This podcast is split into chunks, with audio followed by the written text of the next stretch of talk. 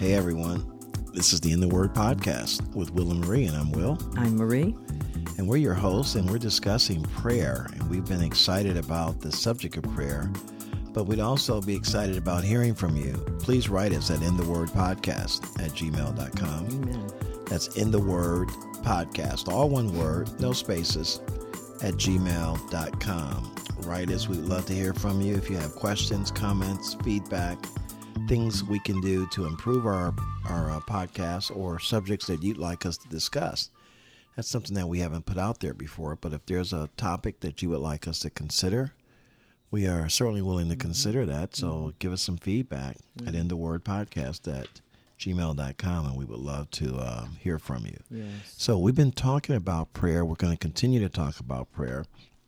And so I, I wanted to move to, we've talked about the presentation of prayer, the power of prayer. We've talked about the um, position of prayer.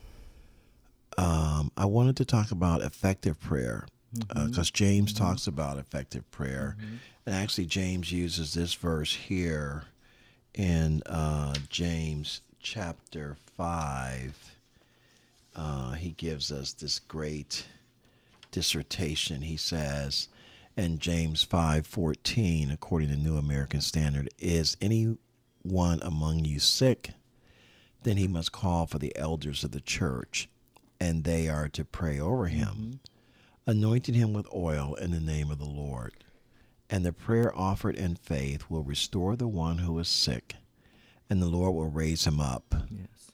And if he has committed sins, they will be forgiven him. Yes. Therefore, confess your sins to one another and pray for one another so that you may be healed. The effective prayer of a righteous man can accomplish much. And actually, in James chapter 1, just continuing with that thought, uh, James says, um, James 1 6, but he must ask in faith without any doubting. For the one who doubts is like the surf of the sea, driven and tossed by the wind. For that man ought not to expect that he will receive anything from the Lord, mm-hmm. being a double minded man, unstable in all his ways. Yes. May the Lord add a blessing to the reading of his word. So, we're not going to obviously cover this in one episode because there's a bunch of thoughts that I have, and I'm sure there are just as many, if not more, that you have on this. But uh, be- before we dive into dissecting that, I, I really wanted to talk about an example of what I consider effective prayer Okay. um, because prayer is, is effective prayer has a lot of different definitions.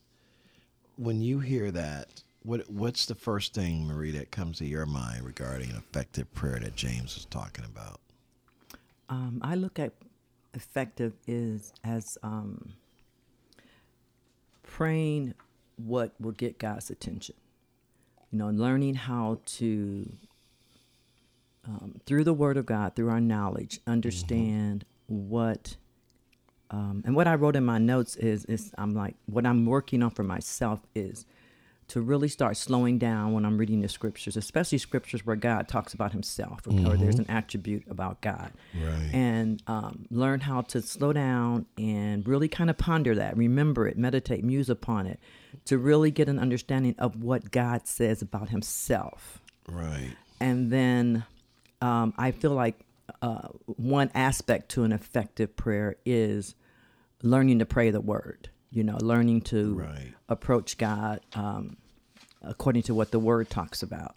Um, in quietness, you know, I, I told someone the other day we were talking about how when Jesus went to pray, the instances that they gave us in Scripture, he went to the mountains, he got away, Right. you know, and maybe we're too busy, but you know, you know, we just can examine our lives and examine our prayer and make sure we have the confidence that we're praying effectively, that we're praying a prayer that God says, you know, and what's the one was James or wherever, James five. um, you know, he gives us an, you know, example of um, call for the elders of the church, things like that. Right. And so maybe I think about this because maybe there are people who are discouraged from praying because they feel like they never answered or they're hardly ever answered and they wonder why and you know whatever. But that's just you know something I had written down about um, learning how to slow down and and and meditate on the word so that I will remember it and that I will pray it, pray the word. Right. Right. And and you know, later on down in that passage in James 5, you know, the Lord references Elijah mm. who prayed. He prayed that it wouldn't rain and it didn't rain for 3 years and 6 months. And he prayed again and the rain poured down on the earth and produced its fruit. So Right. that's He had confidence that God was going to answer that, you know. right. And so, yeah, the question would be how do we get to that point? How do we get to that level where we have the confidence to know that God is going to answer our prayers? Well, I, I that's a good question, and I, I, I, I think God, in some regards, answers all prayers. Well, I think we sometimes the answer is no. Yeah, yeah. Sometimes the answer is not is, what we want, right. Right. So, so really, maybe a better question or a question that we should be asking before we ask, you know, about God answering the prayer, is, are we praying the right prayer, and are we praying for the right thing? You know, and you could Mm-hmm. even take it a step further and saying, are we praying the right way? Because early on in James, when he starts the book off, that's how he ends the book. It's only a five chapter book. But he starts the book off in chapter one and he talks about the whole process of asking. He says that, you know, he talks about asking in chapter one and that when we ask, we, we ask amiss Amiss. and uh, that's why we don't receive. And so, um, you know, I think I think when we when we look at it, we have to say, okay, well, are the prayers getting answered because they're the right prayers? Are we asking for the right things? Are we asking the right way? There's a lot of factors to me that goes into prayers not being answered. Yeah, yeah, you, that's right. As you were talking, um, under, and understanding if we're praying the right prayers or praying according to the will of God, I think based on what you just said would take us examining ourselves so that we can know in our spirit whether we're praying amiss mm-hmm. or whether we're praying because the bible says that we can bring prayers and petitions and all of that. So we can petition god and we can do you know other ways of coming to god. But to understand that might be one of the hindrances to script to praying is that we think we're praying right or praying for the right thing, but we're really praying amiss because we have not examined ourselves and we're not being honest with ourselves, perhaps, and um, and being selfish in our prayer or whatever, and not even trying to find out uh, what would please God. What am I asking for, and how would that please God? How would that glorify Him? Right, Yeah. right. And you know, I look at Psalms. Um, one one of my favorites is Psalm sixty six.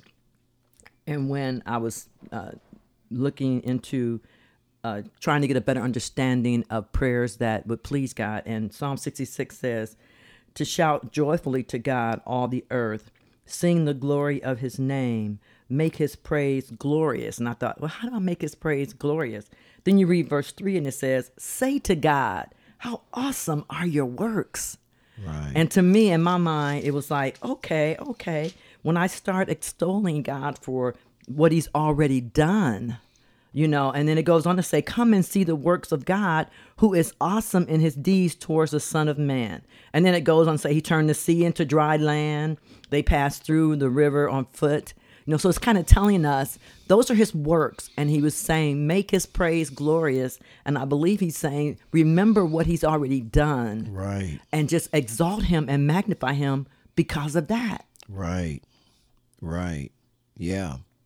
And and so I alluded earlier to James. I wanted to give the reference that I made in James about asking that, and, and uh, because you asked him, is that's James four two. Um, the entire book really gives good information about the right attitude for asking. But he says you ask and you do not receive because you ask with wrong motives, Wrong motives. so that you may spend it upon your pleasures. So asking, you know, yeah, get, get, I think it, I think the whole process starts with asking for the right thing. You know, uh, finding out from God. Well, what do we, you know, what do we actually ask for? That takes relationship, right? Understanding, you know, hearing from God and knowing, understanding what we could pray for. and- Right, right, Yeah. right. Exactly, exactly. Mm-hmm. Because we we want to start there where we ask for the right thing uh, to to even come close to getting the results we want. Right. So, Lord, we ask you to bless us today Yes, to God. ask for the right thing and to ask the right way and to ask with the right motives Yes, so that you might be glorified and your people edified. We thank you in Jesus' name. Yes. Amen. Amen. Please join us next time on In the Word podcast with Will and Marie.